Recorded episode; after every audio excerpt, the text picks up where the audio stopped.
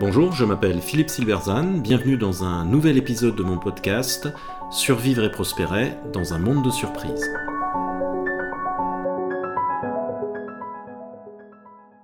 Ce que Keith Richards nous apprend sur les vertus des conflits dans l'organisation. Le conflit a mauvaise presse. Quand on songe à l'invasion de l'Ukraine, on comprend aisément pourquoi.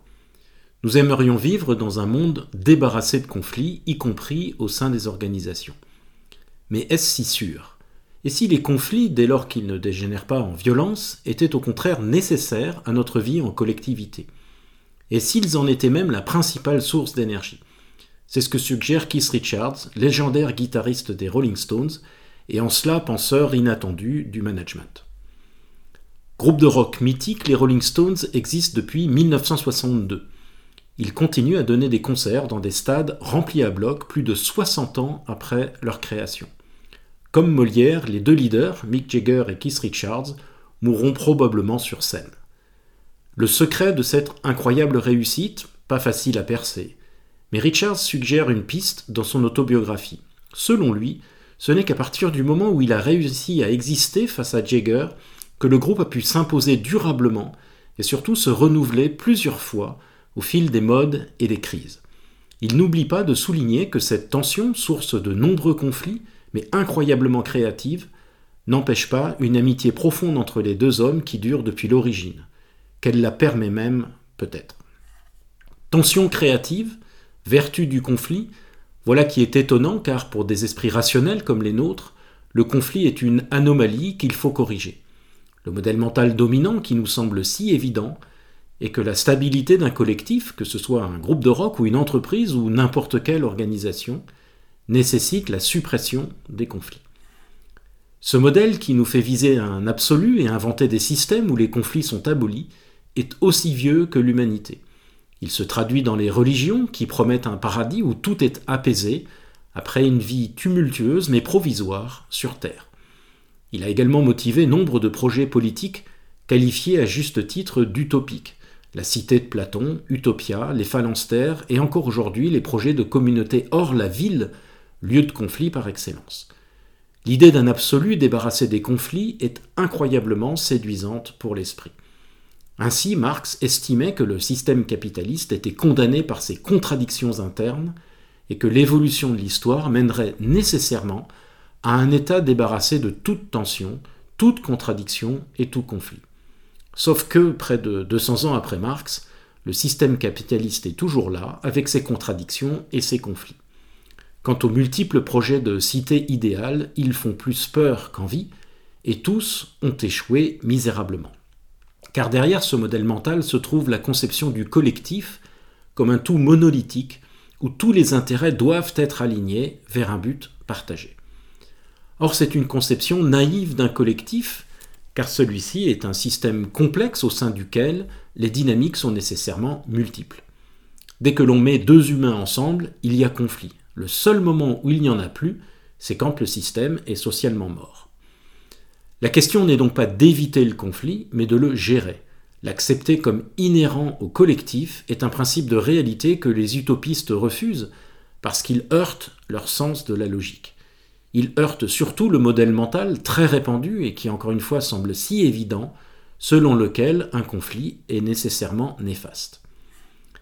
Les conflits sont donc inhérents à la vie en collectivité. Mais est-ce qu'ils sont un obstacle à cette vie?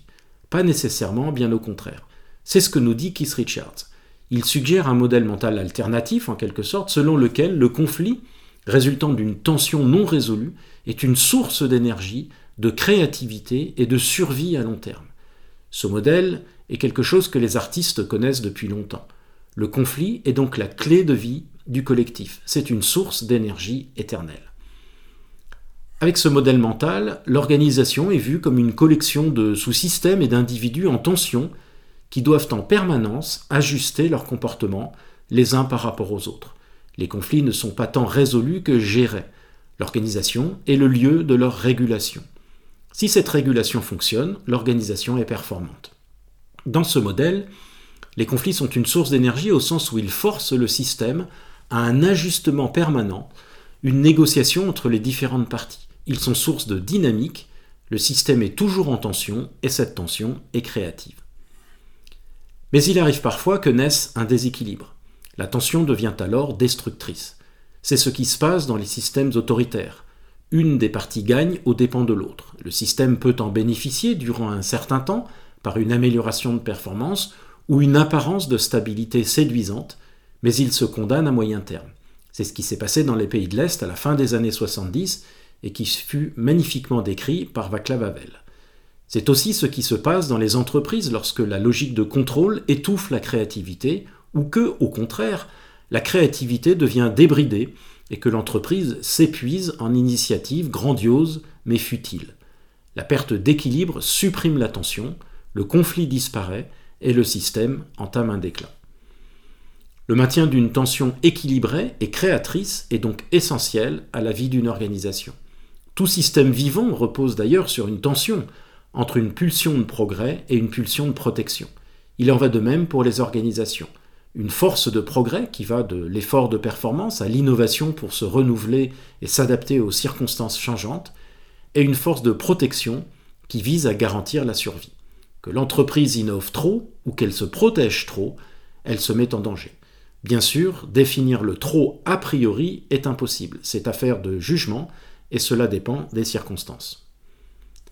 Ainsi, il nous semble évident que la stabilité d'une organisation devrait reposer sur l'absence de conflit, c'est-à-dire sur un cœur stable. C'est pourtant tout le contraire. Elle ne peut reposer que sur des conflits toujours renouvelés. Le cœur d'une organisation stable et performante est donc le conflit, c'est-à-dire l'instabilité, l'ambiguïté et l'incertitude. En un mot, l'instabilité. Contre-intuitif Sans aucun doute. La reconnaissance de la valeur du conflit et de son potentiel créatif induit un modèle de management différent. Le modèle dominant est celui d'un management directif. Dans ce modèle, le manager définit une vision et des objectifs, alloue les tâches, division du travail, et coordonne les activités en contrôlant les résultats. Mais si l'unité de base du manager devient le conflit, le management devient une méthode de gestion de ces conflits. C'est un ajustement permanent, une suite infinie de conflits, petits et grands, qui naissent et sont résolus. La preuve de ce management est donc dans le processus et non dans une illusoire et mortelle situation finale de stabilité. Son objectif est le maintien d'une tension créatrice. Seul le maintien de cette tension en son cœur peut assurer la survie et la prospérité de l'organisation à long terme. Merci de votre attention. Vous pouvez retrouver cette chronique et bien d'autres sur mon blog www.philippe-silberzan.com. À bientôt.